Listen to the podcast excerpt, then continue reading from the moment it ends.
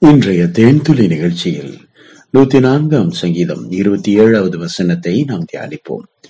ஏற்ற வேளையில் ஆகாரத்தை தருவீர் என்று அவைகளெல்லாம் உம்மை நோக்கி காத்திருக்கும். நீர் கொடுக்க அவைகள் வாங்கிக் கொள்ளும்.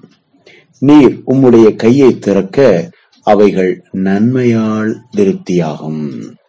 ஆம் பிரியமானவர்களே தேவனுடைய படைப்புகளில் மிக உன்னதமான பெரிய படைப்புகளில் ஒன்றுதான் இந்த திமிங்கலங்கள்.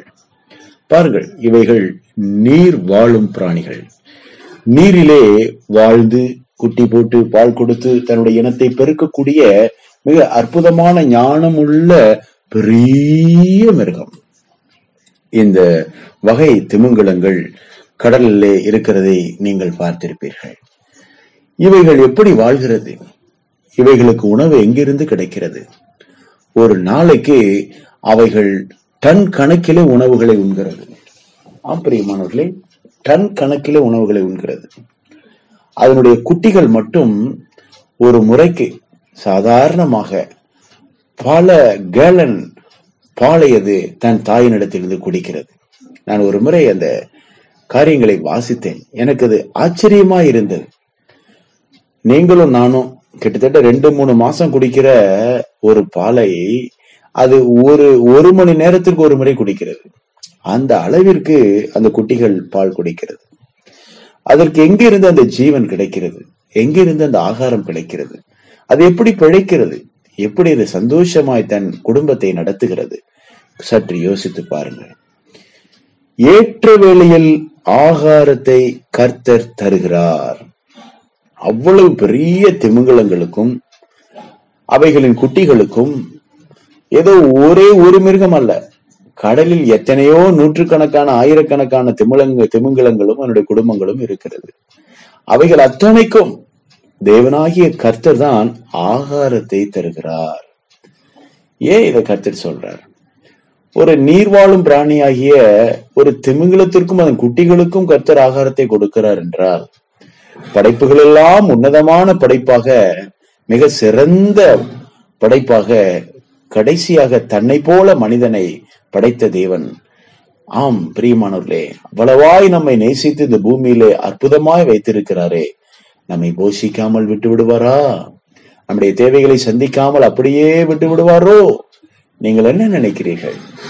தேவன் என்னை கைவிட்டு விடுவார் என்று உங்கள் இருதயம் சொல்லுகிறதா? இப்பொழுது நீங்கள் நம்பிக்கையை பெற வேண்டும். திமிங்கலங்களுக்கு ஆகாரத்தை தருகிற தேவன் உங்களுக்கு ஆகாரத்தை தருவார். ஆமேன். அவைகளுக்கு உணவை கொடுத்து அவைகளை வாழ வைத்து திருப்திப்படுத்துகிற தேவன் உங்கள் வாழ்க்கையிலே ஒரு திருப்தியையும் சந்தோஷத்தையும் ஏற்படுத்தத்தான் போகிறார். வேதம் சொல்லுகிறது நீர் கொடுக்க அவைகள் வாங்கிக் கொள்ளும். கொடுக்கிற தேவன் அவர். ஆம். நாம் அவரிடத்திலிருந்து வாங்கிக் கொள்ள வேண்டும். அவர் கொடுக்க கொடுக்க நாம் வாங்கிக் கொள்ள வேண்டும். அவர் கொடுக்க வேண்டும் என்றால் நாம் அவரிடத்தில் கேட்க வேண்டும். வாயில்லாத பிராணி அந்த திமிங்கலங்களும் இந்த குட்டிகளும். அவைகளுக்கு ஏற்ற வேளையில் காலையில பத்து மணிக்கு அதுக்கு பசிக்கும். சாப்பாடு அவர் தான் கொடுக்கிறார். பனிரெண்டு மணிக்கு மறுபடியும் அந்த குட்டிகளுக்கு பசிக்கும். திரும்பவும் ஆகாரத்தை அவர்தான் கொடுக்கிறார்.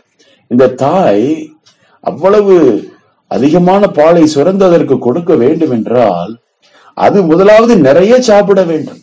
அவ்வளவு உணவுகளையும் கர்த்தர் தான் அந்த தாய்க்கு கொடுக்கிறார் அந்த குட்டிகளுக்கும் கொடுக்கிறார். எவ்வளவு கிரமமாய் தேவன் அவைகளை போஷிக்கிறார் என்று பாருங்கள். ஆஹா நான் இதை சிந்திக்கும் போது எனக்கு ஆச்சரியமாகவும் பூரிப்பாகவும் தேவன் மேல் எனக்கு அலாதியான அன்பும் வருகிறது. அப்படிப்பட்ட சாதாரண மிருகங்களையே கர்த்தர் போஷிக்கிறார் என்றால் உங்களை என்னையும் எப்படிங்க கைவிடுவாரு? தயவு செய்து சற்று சிந்தித்து பாருங்கள். அவர் நமக்கு கொடுக்கிற தெய்வம் ஏற்ற வேலையிலே கொடுப்பார் மறந்து போகாதீர்கள். அவர் கொடுக்கும் போது நாம் வாங்கி கொள்ளுவோம். நீர் உம்முடைய கையை துறக்க அவைகள் நன்மையால் திருப்தியாகும் ஆம் கர்த்தர் தம்முடைய கரங்களை திறக்கும் போது அவைகள் நன்மையால் திருப்தியாகிறது. நீங்களும் நானும் நம்முடைய வாயை திறக்கும் போது அதை கர்த்தர் நன்மையால் நிரப்புவேன் என்று வாக்கு பண்ணி இருக்கிறாரே உன் வாயை விரிவாய் துற அதை நன்மையால் நிரப்புவேன்.